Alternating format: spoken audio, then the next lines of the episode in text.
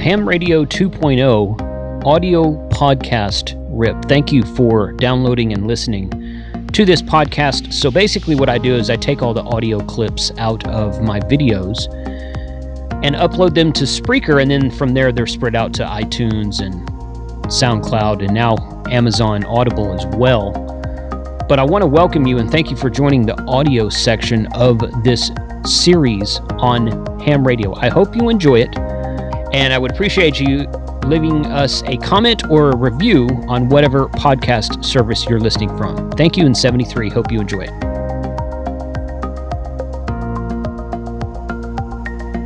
Ham radio saves lives, and that includes DMR. DMR can literally save your life or help rescue you. If you don't believe me, then check out this story.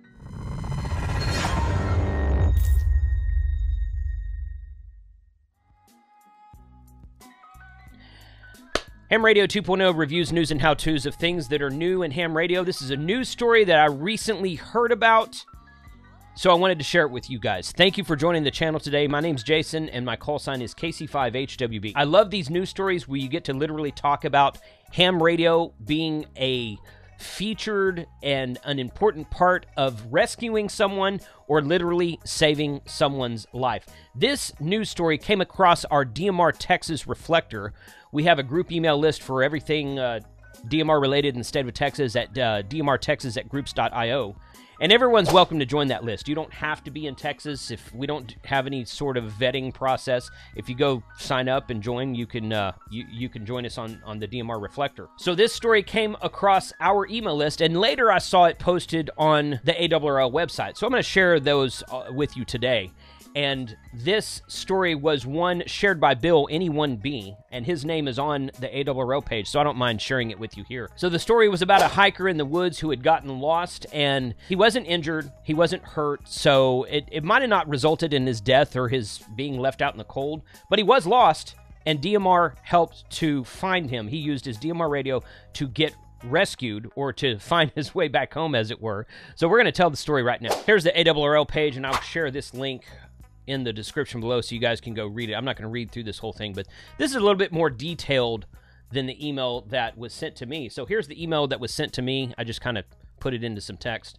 I want to stress the importance of monitoring your DMR repeater channels. Tonight I was monitoring the New Hampshire statewide channel and I got an unusual request for help. The ham asked me to call his wife. Seems he was out hiking with his dog and on the oncoming snow and darkness discovered his cell phone battery had gone dead. So he's not carrying a charging brick with him.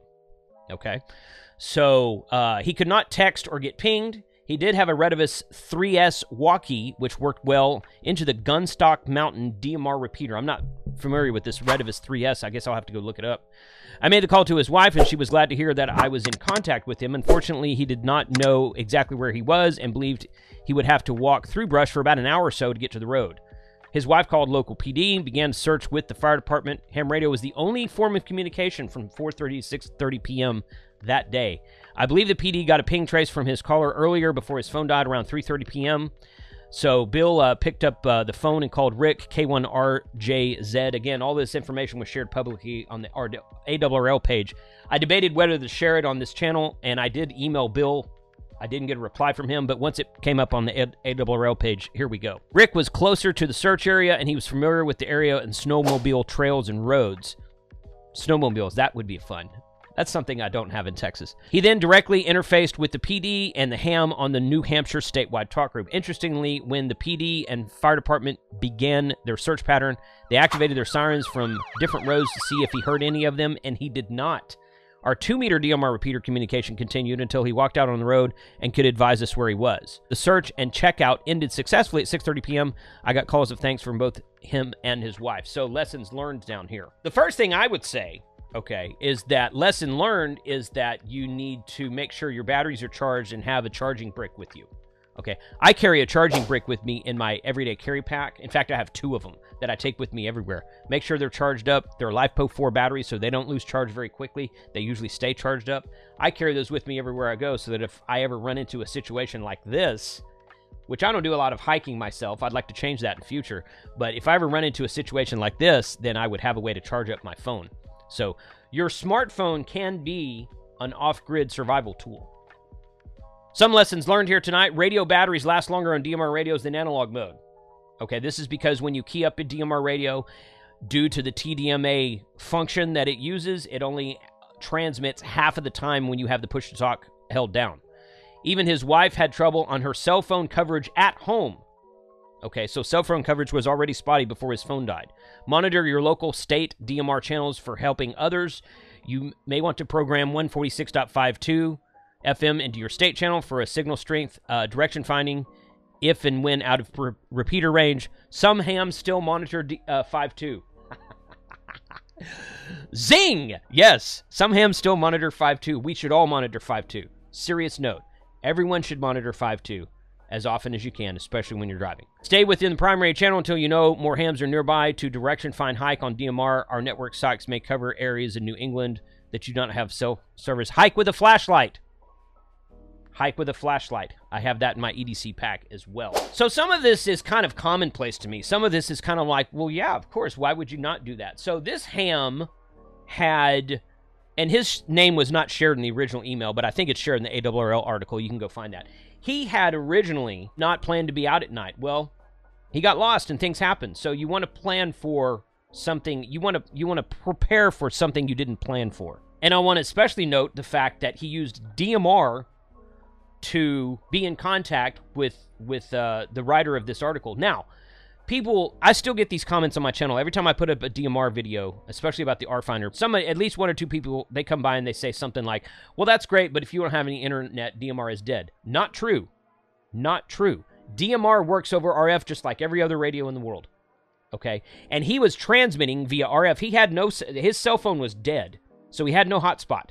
Okay, he was transmitting via RF from his Retevis walkie-talkie into the DMR repeater, and the DMR repeater had internet coverage because that's how the statewide talk groups are connected in New Hampshire and everywhere else. I'm not I've never seen this area. I don't know where it is. But he was using RF to communicate into a DMR repeater. Now, had he had an analog radio and been talking into an analog repeater, he might have had the same result. Don't know. I don't know what repeaters are in that area. DMR radios transmit RF just like every other radios do. So people say, well, when the internet goes down, you can't use DMR or DSTAR anymore. Not true. You can still talk simplex. You can still talk into repeaters. And repeaters, a lot of times, have coverage in mountain ranges where cell phone towers either have spotty coverage or there's no cell phone service at all, or your battery dies. so, like this guy. I really like stories like this about how, now, again, like I said earlier, I don't think this guy would have died had he had to spend the night out there. I don't know what he was prepared with. I don't know what kind of, um, if he had any sleeping uh, packs with him or, or any heavy coats or anything like that. And I don't know how cold it got up there.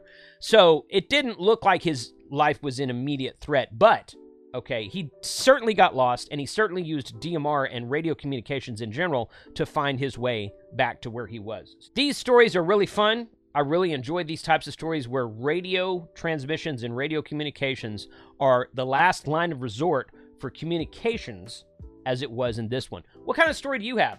Do you have a story like this? I like telling stories like this on the channel so that I can share it with everyone else in the audience who hasn't heard it yet. If you have a story like this, put a comment below. Let me know what the sto- where I can find the link to the story, or just email me, kc5hwb at gmail.com. You can't put links into my YouTube channel. I have that turned off to prevent the spam bots. So let me know what sort of search and rescue stories you have, and I'd like to make a video about it. If you enjoyed this video, Okay, check out the links over here for the upcoming videos. Some more stories on this channel, some more news stories about ham radio and how it can benefit everybody. 73.